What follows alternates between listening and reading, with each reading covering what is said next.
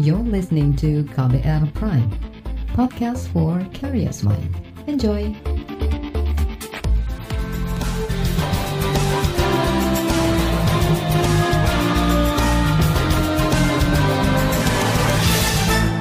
Saudara inilah KBR sore hari ini 10 Mei 2021 saya Reski Mesanto.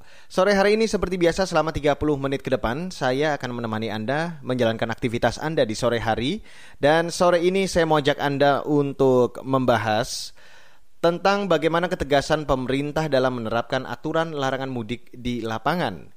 Hingga tiga hari menjelang lebaran atau H-3 terpantau masyarakat masih nekat mudik di berbagai daerah. Ini menimbulkan kekhawatiran bakal terjadi lonjakan kasus COVID-19 di daerah tujuan mudik.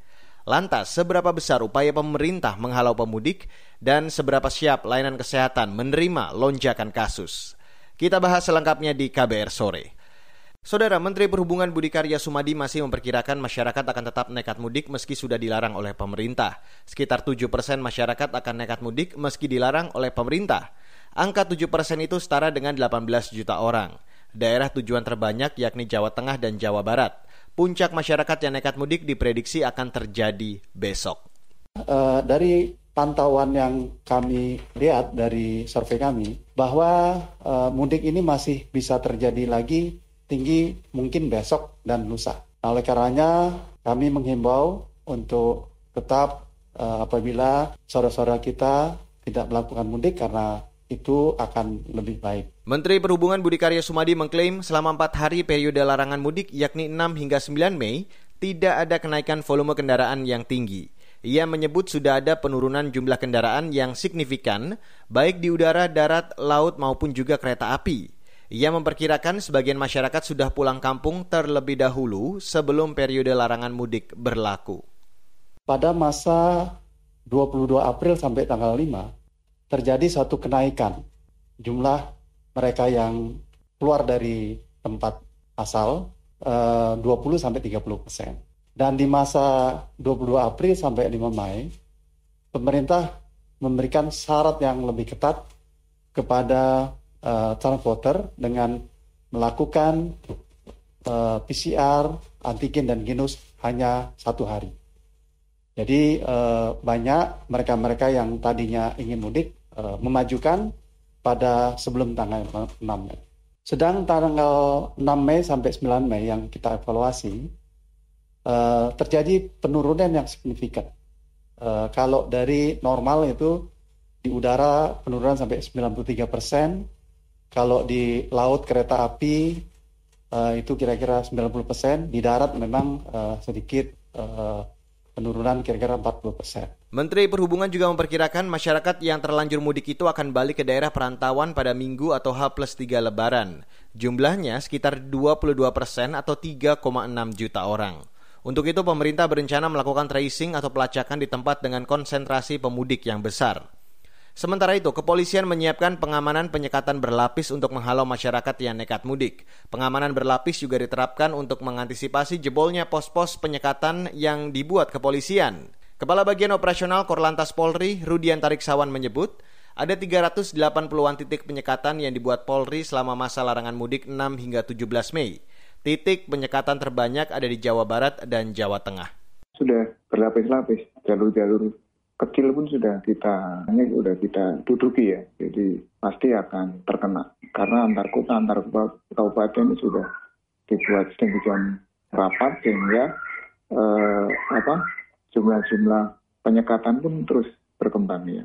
Rudi membantah salah satu pos penyekatan di Kerawang, Jawa Barat dijebol oleh pemudik. Dari sebuah video yang viral di media sosial, ratusan sepeda motor tampak menerobos pos penyekatan yang dijaga sejumlah polisi.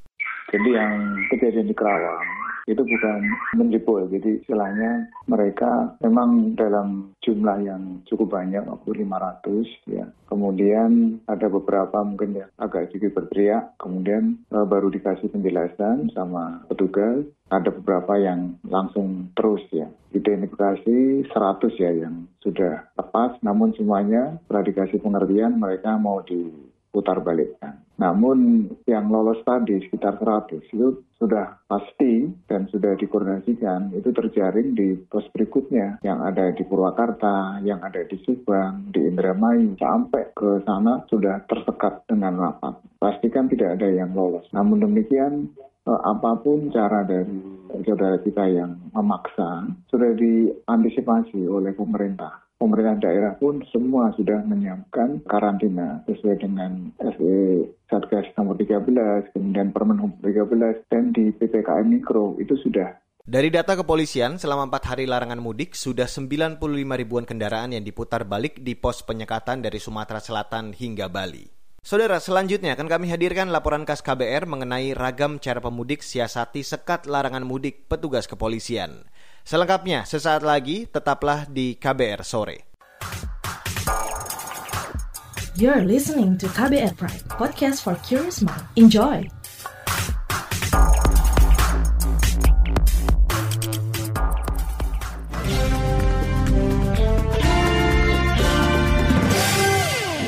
Beragam siasat para pemudik untuk lolos dari posko penyekatan yang dijaga petugas, mulai dari menerobos pos sekat hingga bersembunyi di dalam truk pengangkut sayur mayur. Penyekatan mobilitas warga kini tengah dilakukan seiring kebijakan peniadaan mudik sejak 6 hingga 17 Mei mendatang. Tujuannya untuk mengantisipasi penularan COVID-19. Berikut saya hadirkan laporan khas KBR yang disusun jurnalis KBR Mutia Kusuma Wardani.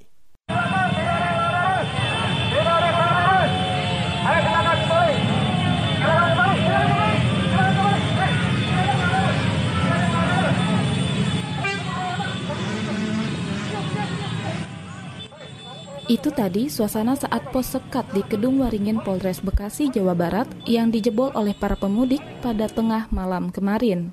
Lolosnya para pemudik itu menyusul membludaknya jumlah pemudik baik dengan kendaraan sepeda motor maupun mobil pribadi yang melintas di jalur tersebut.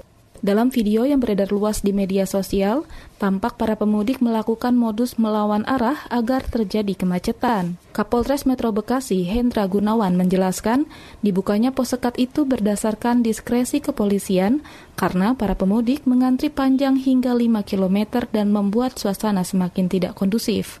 Ini diskresi kepolisian ya, jadi kenapa dibuka?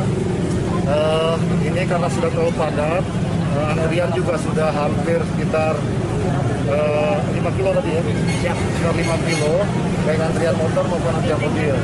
Jadi kita buka sementara, namun kita koordinasi dengan Kerawang, Purwakarta, Subang, Cirebon, ya, daerah-daerah penyekat lain untuk melakukan penyekatan kembali.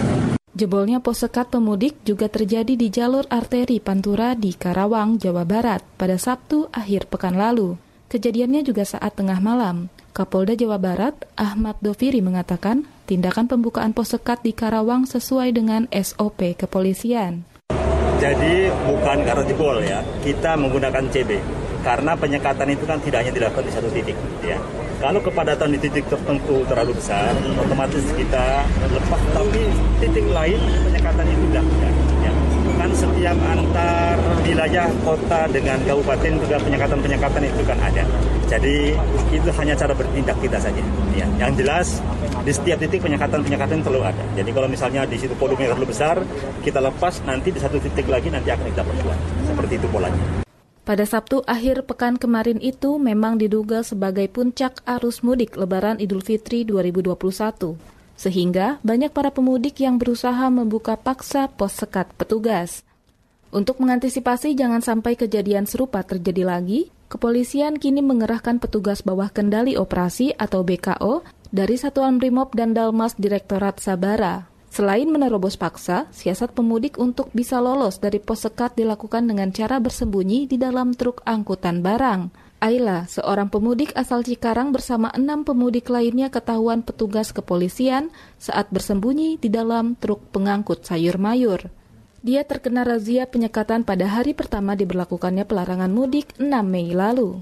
Bapak saya nggak tahu nih jam berapa berangkat oh. ya mobilnya, makanya kan saya kira udah lebih dari jam 12, ya udah udah nggak apa-apa kan udah sebelum tanggal 6 kan gitu maksud saya.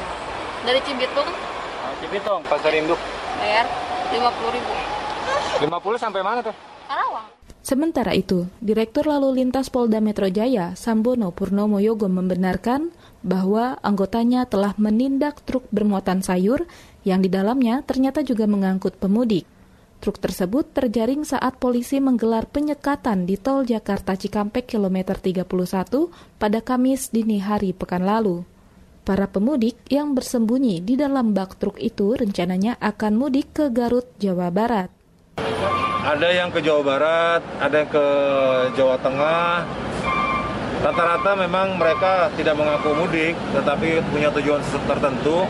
Tetapi kemudian tujuan itu tidak bisa dibuktikan dengan sebuah surat keterangan, gitu. sehingga kemudian eh, terpaksa kita keluarkan untuk kita putar balik. Demikian laporan khas KBR, saya Mutia Kusuma Wardani. Saudara Kementerian Kesehatan sudah menyiapkan sejumlah rencana jika ada peningkatan kasus yang signifikan usai lebaran. Informasi selengkapnya sesaat lagi, tetaplah di KBR Sore. You're listening to KBR Pride, podcast for curious mind. Enjoy!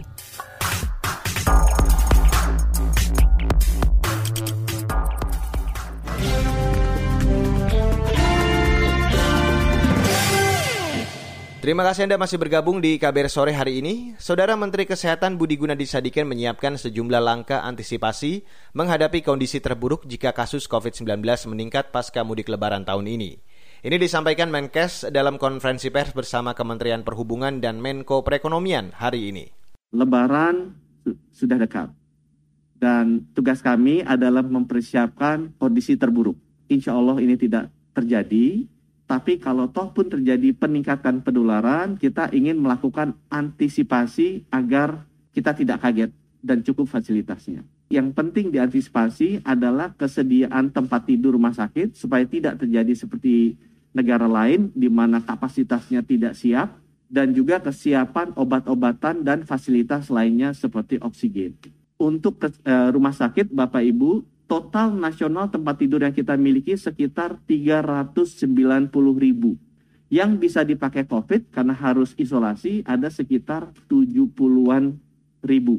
Dan kita juga punya ICU untuk yang parah secara nasional 22 ribu, tapi ICU yang didedikasikan untuk COVID ada sekitar 7.500. Jadi kita konsentrasi dulu, saya hanya ingin memberikan gambaran bahwa kapasitas rumah sakit dan ICU yang kita miliki itu masih tiga kali lebih besar daripada kapasitas tempat tidur dan ICU yang kita dedikasikan untuk COVID. Ya, tiga kali lebih besar kapasitas kita dibandingkan yang kita dedikasikan untuk COVID. Yaitu sekitar 70 ribu untuk tempat tidur isolasi dan 7.500 untuk ICU khusus COVID kita tidak mengharapkan bahwa yang masuk rumah sakit akan naik dua kali lipat, tapi sebagai informasi Bapak Ibu, kita sudah menyiapkan kapasitas 65 ribu atau sekitar 70 ribuan, yang sekarang yang sudah terisi 23 ribuan. Jadi masih ada room. Menteri Kesehatan juga mengimbau kepada seluruh provinsi untuk bersiap menghadapi kenaikan kasus COVID-19. Dan ini yang harus menjadi perhatian kami di pemerintah pusat, harus juga menjadi perhatian para pemerintah daerah. Karena kalau kenaikannya pesat, rongganya atau buffernya di atas itu tidak sebanyak rata-rata nasional. Jadi beberapa daerah, beberapa gubernur, beberapa wali kota, bupati, tolong dijaga. ya. Yang sudah cukup tinggi adalah Sumatera Utara, Kepulauan Riau, Riau, Sumatera Selatan, Jambi, Kalimantan Barat, Lampung, dan Nusa Tenggara Timur ini adalah 8 provinsi dengan tingkat keterisian tertinggi rumah sakit tempat tidur isolasinya maupun tempat tidur ICU. Jadi ini yang harus waspada dan hati-hati. Kita harus bersama-sama mengingatkan agar ini bisa kita jaga.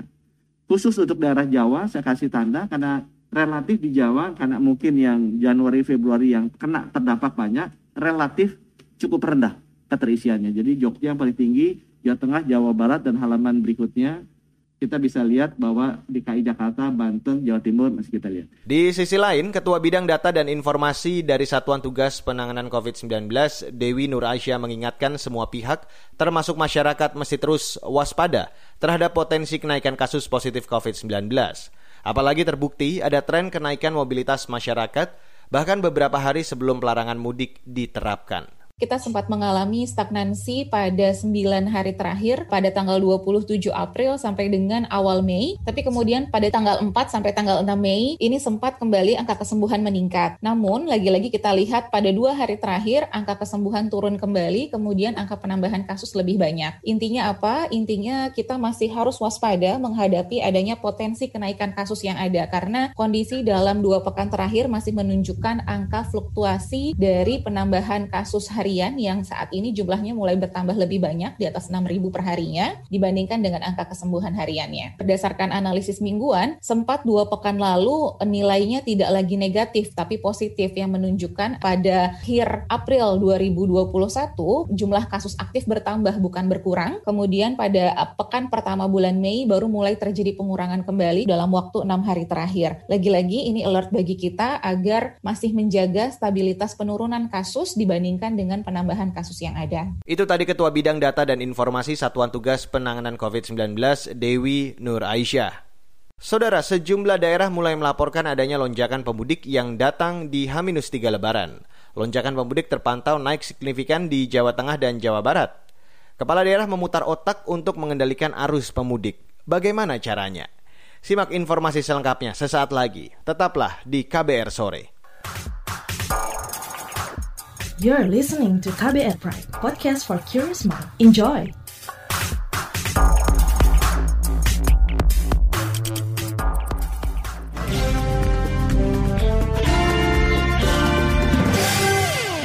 Saudara, inilah bagian akhir dari KBR Sore.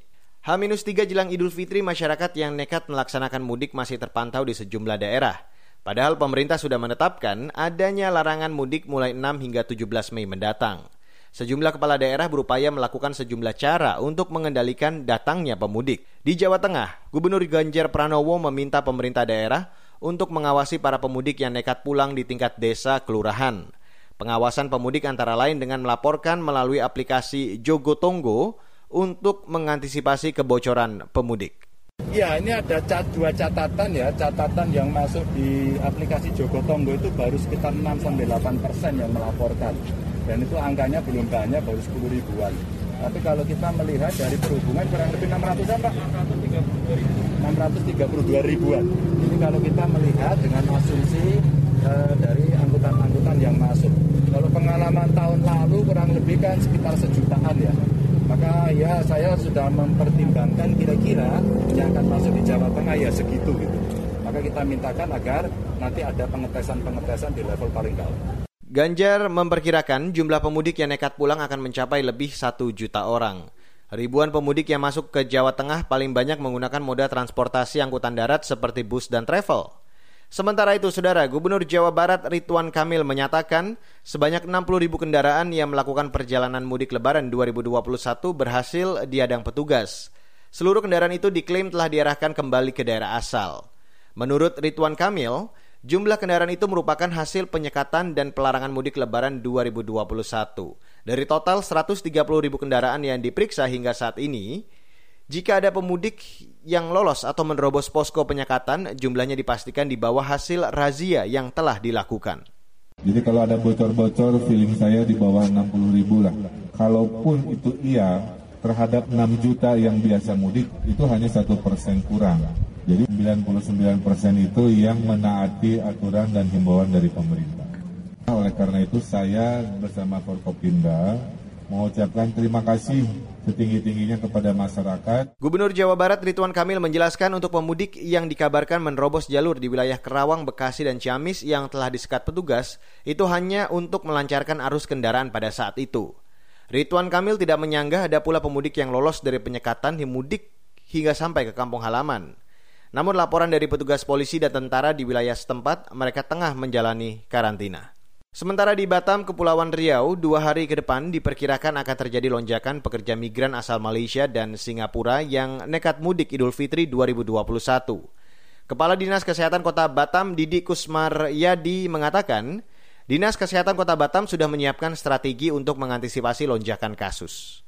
Nah, kalau mudik kan relatif nggak ada ini ya, nggak ada. Kemudian paling itulah kita menerima uh, eh, EPMI ya pekerja migran yang istilahnya itu rekalibrasi ya itu di Eh, rata-rata kalau kita lihat di minggu sebelumnya itu bisa seratusan lebih sehari masuk. Kita terimanya dari Malaysia dan Singapura biasanya. Meski begitu kata Didi, Kepulauan Riau tegas memberlakukan larangan mudik antar provinsi. Didi Kusmaryadi menegaskan pemerintah Provinsi Batam sudah mengantisipasi lonjakan kasus dengan menyediakan tempat tidur, alat kesehatan, dan tenaga kesehatan.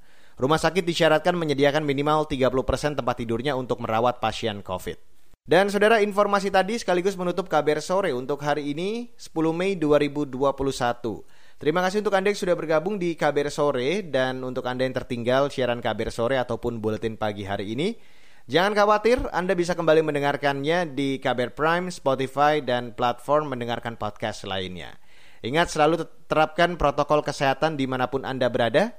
Saya, Reski Mesanto, mewakili tim redaksi yang bertugas sore hari ini. Kami undur diri. Salam.